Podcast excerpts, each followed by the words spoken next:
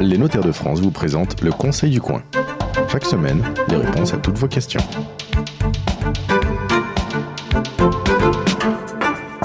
Bonjour à toutes et à tous, bienvenue sur la radio du Conseil du Coin, la radio des notaires. Ils répondent chaque semaine à vos questions. Et aujourd'hui, on va s'intéresser aux Français de l'étranger. 2,5 millions de Français vivent à l'étranger et les lois ne sont pas les mêmes selon que vous vivez dans un pays. La loi française ne s'applique pas forcément et nous avons un certain nombre de questions. Pour y répondre aujourd'hui, Jean Gastet, bonjour, vous êtes notaire à Nantes, et Vincent Chauveau, bonjour, notaire également à Nantes. Bonjour. Il y a effectivement un certain nombre de choses à savoir. Le droit international privé de chaque pays ne s'applique pas de la même manière. Alors une première question d'un garçon qui s'est marié à Las Vegas. Par pur délire, je me suis mariée avec une charmante inconnue. On avait un peu bu. Je ne sais pas comment l'annoncer à mes parents et surtout la fille a disparu. Est-ce que ce mariage est réel ou pas? Alors, maître Gastet. Eh ben, a priori, oui, il sera réel. La difficulté, c'est que personne ne sera au courant en France. On n'a fait aucune formalité avant de se marier. Et aujourd'hui, en France, ben, on aura une difficulté. On pourra même se poser la question si un jour, il voulait lui-même se marier, je dirais presque un peu officiellement, eh bien, s'il n'est pas en cas de polygamie. Et là, ça pose de vrais problèmes. Il sera obligé de saisir le tribunal pour trouver une solution à son délire de beuverie. Parce qu'un mariage à Las Vegas est un mariage valable. On a l'impression que c'est un petit peu qu'on s'amuse, qu'on fait la fête, qu'on se dit oui pour rire. Mais si je me marie à Las Vegas, je suis obligée de divorcer officiellement. C'est-à-dire que ce mariage est enregistré aux États-Unis. En fait, il aura respecté obligatoirement les formalités locales, donc de Las Vegas, et en même temps, il faudra avoir au préalable, comme en France, publié les bans, c'est-à-dire prévenir les tiers. Et puis après, quand on revient en France, eh bien, le faire inscrire sur son état civil pour dire bah, « je suis bien marié ». Et ça existe, hein, ces histoires-là, de jeunes gens qui vont à Las Vegas se marier sans les familles, parce que aujourd'hui, le problème du mariage, c'est aussi tout l'environnement psychologique. On se refuse au mariage à cause des autres. Et donc, plutôt que de se refuser au mariage à cause de sa famille, bah, les gens ils vont jusqu'au bout d'un imaginaire un peu personnel. Alors, c'est pas toujours le very bad trip. Parfois, c'est véritablement une intention. Oui. Mais c'est un mariage réel. C'est ce que je voudrais comprendre. C'est un mariage réel. Même si on n'a fait aucune formalité... Qu'on fait les formalités locales, on va dans la petite chapelle locale, on se dit oui, on se marie, on signe les papiers, on rentre en France, on fait aucun papier. Ce mariage existe bel et bien. Il existe entre les époux. Par contre, là où c'est extrêmement dangereux, c'est pour que ce soit opposable aux autres, et notamment au moment de la succession, pour dire ben, c'était bien quelqu'un qui était marié, il faut que les formalités en France aient été faites. D'accord. Donc ça, c'est important de faire comprendre qu'il y a aussi des formalités, il n'y a pas que la célébration en elle-même. D'accord. Johan et Audrey, qui habitent à San Francisco, disent « Nous avons acheté un appartement à Paris avant de partir, on veut le vendre. Est-ce que la plus-value immobilière des non-résidents existe Comment ça se passe ?» Bah, en France, il faut attendre au moins 30 ans pour être exonéré. Donc là, c'est récent.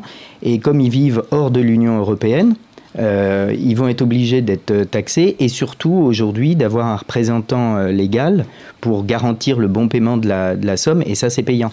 Et je voudrais souligner sur le point de Jean, il parle bien de personnes hors de l'Union européenne, parce que maintenant il y a une réforme pour les plus-values immobilières des non-résidents français mais membres de l'Union européenne. La réforme, pour pas qu'il y ait de distinction entre un ressortissant français et un ressortissant de l'Union européenne. On a aujourd'hui une sorte de citoyenneté européenne qui est un peu reconnue. Hein. Oui, mais si ce n'est pas considéré comme leur résidence principale en France, c'est-à-dire que ça ne peut plus l'être aujourd'hui. Alors il y a des cas d'exonération qui peuvent éventuellement se poser si ça faisait très peu de temps, etc. S'ils venaient juste d'être mutés, par exemple, à San Francisco, ils ont mis en vente leur appartement avant de partir. Et donc forcément, là on sera plutôt dans le cas de l'exonération de la résidence principale s'ils ont déjà entamé les procédures avant de partir. C'est important. C'est important pour les jeunes qui veulent quitter la France, justement, de leur faire comprendre qu'avant de quitter, s'ils mettent en location, même 6 mois, ils perdront la possibilité d'être exonérés. Et en général, ils ont fait une bonne affaire, ils n'ont pas acheté cher, ils ont fait plein de travaux. Et puis il y a une belle plus-value, ils se disent bah, « on ne sait pas trop ce qu'on va faire ». En général, il faut mieux leur dire ben, « vendez et puis on verra après ». Oui, donc ne pas se dire « je vais louer et puis je n'aurai pas de plus-value parce que ce sera considéré comme ma résidence principale ». Il faut toujours anticiper. Ouais.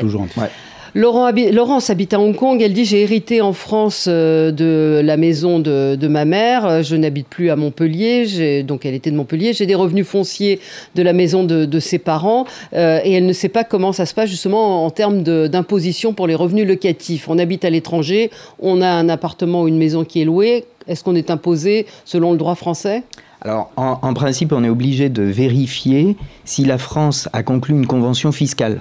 La France est un beau pays parce qu'il y a plein de conventions fiscales qui ont été signées.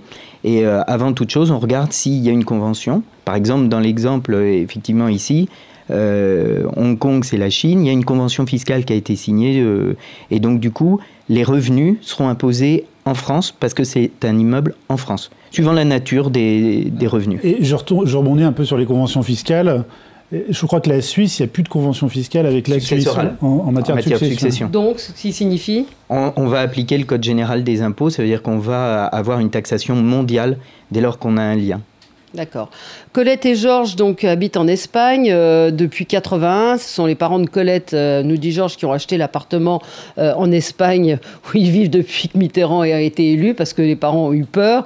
Ils y ont mis toute leur économie. Cet appartement n'a jamais été déclaré en France. Comment est-ce qu'on fait pour officialiser? Les parents, visiblement, sont assez âgés. Comment est-ce qu'ils vont pouvoir hériter d'un appartement qui n'a pas été déclaré? Je pense que dans la question, il y a un distinguo à faire, ouais, en fonction...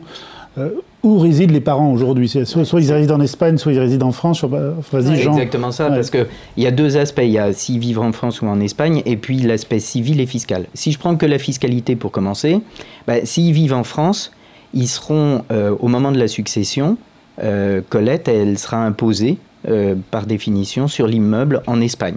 D'accord. Et par contre, si les parents vivent aussi en Espagne, eh bien, au moment du décès, il n'y a rien qui rattache avec la France. Et donc, dans ces cas-là, ils seront exonérés.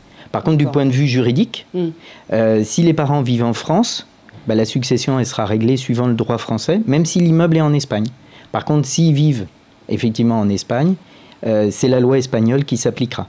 D'accord. Eva habite à Buenos Aires. Elle dit « J'aimerais léguer ma fortune constituée en Argentine à mes neveux et nièces qui vivent en France. J'ai la double nationalité, j'habite donc en Argentine et j'aimerais que la loi française s'applique pour ma succession. » Comment ça se passe quand on vit à l'étranger? Quelle est la loi qui s'applique? Alors, je vais laisser Jean répondre, ouais, parce qu'il est largement reconnu dans la profession pour le droit international, mais je l'interdis de parler en latin. Parce que là, j'ai peur qu'il nous se mette à parler en latin. Comment ça se passe? Quelle est la loi qui s'applique? C'est en France, c'est par principe la loi de la résidence du défunt. C'est-à-dire que je décède en France, c'est la loi française. Si elle décède en Argentine, c'est la loi argentine qui s'applique. Sauf que si la personne est de nationalité française, pour la France, elle peut choisir par un testament, une disposition particulière qu'on écrit dans le testament en disant « je choisis la loi française ». D'accord.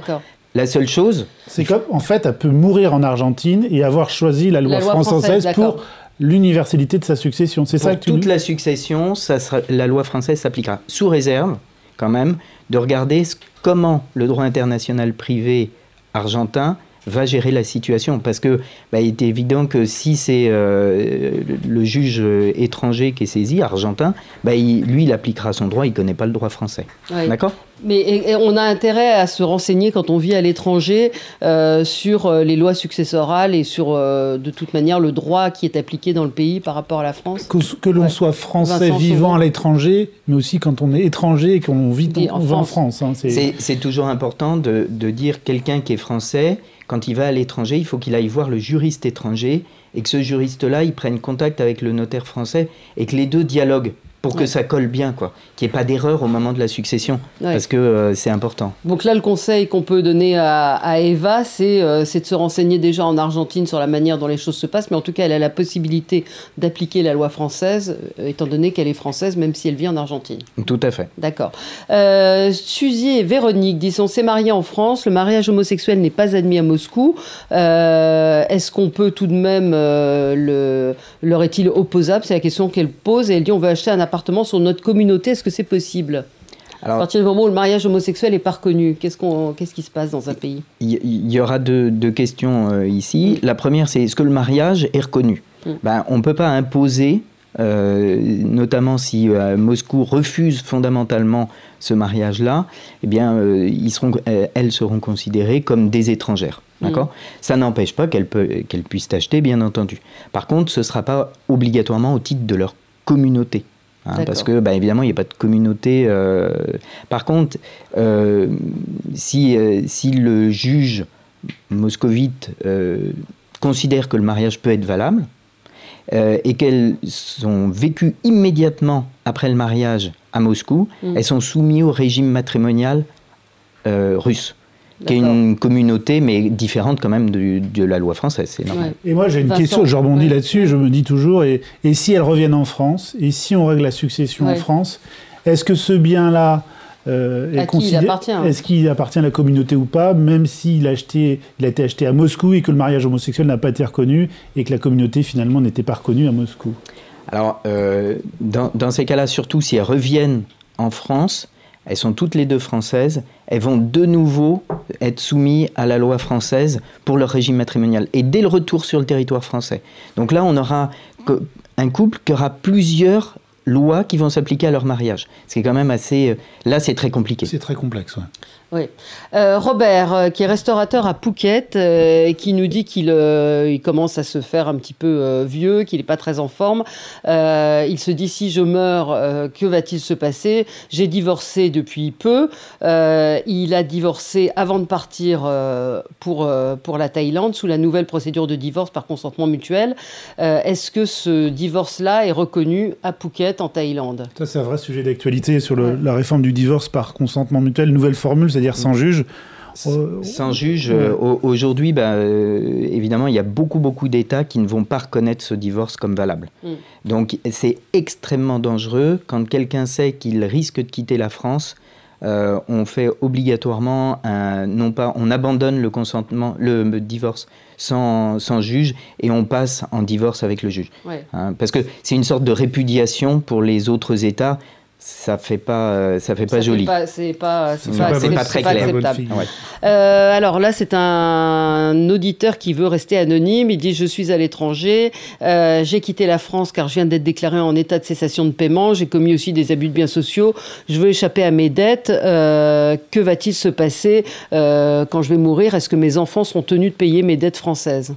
Si les enfants sont toujours en France, on va avoir une difficulté majeure, c'est que la procédure, elle aura été ouverte. Peut-être en France, pas encore clôturés, et donc ils seront potentiellement recherchés. C'est extrêmement dangereux. Ce sont les enfants qui sont... qui risquent d'être tenus si la procédure n'était pas clôturée et qui a quelques biens, ils seront tenus. C'est-à-dire que la fuite de cet anonyme, finalement, c'est les enfants qui risquent de la gérer ultérieurement. Je pense que ça ne sert à rien de faire l'autruche. Il y a des tas de procédures aujourd'hui, d'opérations de liquidation. On voit souvent ça dans la pratique, quand même, des gens qui échouent sur un projet professionnel et quitter et malgré tout avoir le mal du pays, revenir et du coup affronter finalement leurs erreurs du passé. Et cette question-là d'héritage et de dette, c'est une question fréquente. Une question d'un couple qui est parti vivre à Londres il y a quelques mois, qui habitait au Touquet et qui veut louer cette résidence principale. Si nous on revient, est-ce qu'on pourra récupérer notre maison et demander à nos locataires de partir ? Là, on est soumis à la loi française sans grande difficulté. Il faut quand même éventuellement qu'ils anticipent là aussi, parce que la loi sur les baux, elle nous dit le locataire, il doit rester dans les lieux pendant 3 ans. Et donc, s'ils veulent revenir au bout de 8, 9 mois ou 1 an parce que ça ne se passe pas très bien, ils ne pourront pas récupérer leur maison. Alors Jean, je pense qu'il a une solution, il ne veut peut-être pas la partager. Il faut anticiper, justement, ce que disait Vincent tout à l'heure. Avant de partir, il faut anticiper. S'ils savent que ça va durer assez peu de temps, on fait un bail de courte durée opposable parce qu'on donne la cause du retour. Donc comme ça, on trouve... faut le préciser dès la signature du bail. Mais c'est vrai que moi j'ai eu la question par des amis qui partent à Londres. Ils ont une maison, ils étaient résidents, et puis ils disent ça y est, on part à Londres, j'ai un nouveau poste, une nouvelle aventure. Il ne sait pas s'il part 1 an, 2 ans, 3 ans, 4 ans. Et la question c'était: est-ce que je loue ma maison vide ou est-ce que je la loue meublée? Parce que c'est vrai que la location meublée pour la reprise du logement, c'est un peu plus simple. Mais que ce soit meublé ou vide, faites attention à l'âge du locataire. S'il a plus de 65 ans, on ne reprend pas son logement aussi facilement. Il y a, une espèce de discrimination de l'âge qui peut être aussi handicapant pour aussi des locataires qui ont plus de 65 ans. Trouver un logement, ça devient difficile parce que la loi est ultra protectrice pour eux en qualité de locataire. Merci à tous les deux. Je vous rappelle que vous pouvez retrouver cette émission sur le site, sur le Facebook du Conseil du Coin. Et puis... une grosse actualité, oui, parce que Jean Gastet et moi-même, à 4h du matin, prochainement, on fera un Skype CDC avec Conseil du Coin. CDC pour nous, c'est Conseil du Coin, ouais, avec le consulat de San Francisco. D'accord. Donc vous répondrez aux questions des auditeurs, enfin des Français de l'étranger de San Francisco, de la Silicon Valley au consulat français. Voilà. Très bien. Et ben, on sera avec vous, ce sera... à 4h du matin. Et quelle date? Vous savez la date? Mi-juin, 13 juin exactement. 13 juin. Bon, bah, écoutez, on mettra de toute façon tous les renseignements sur le site. Merci à tous les deux et à la semaine prochaine. Merci.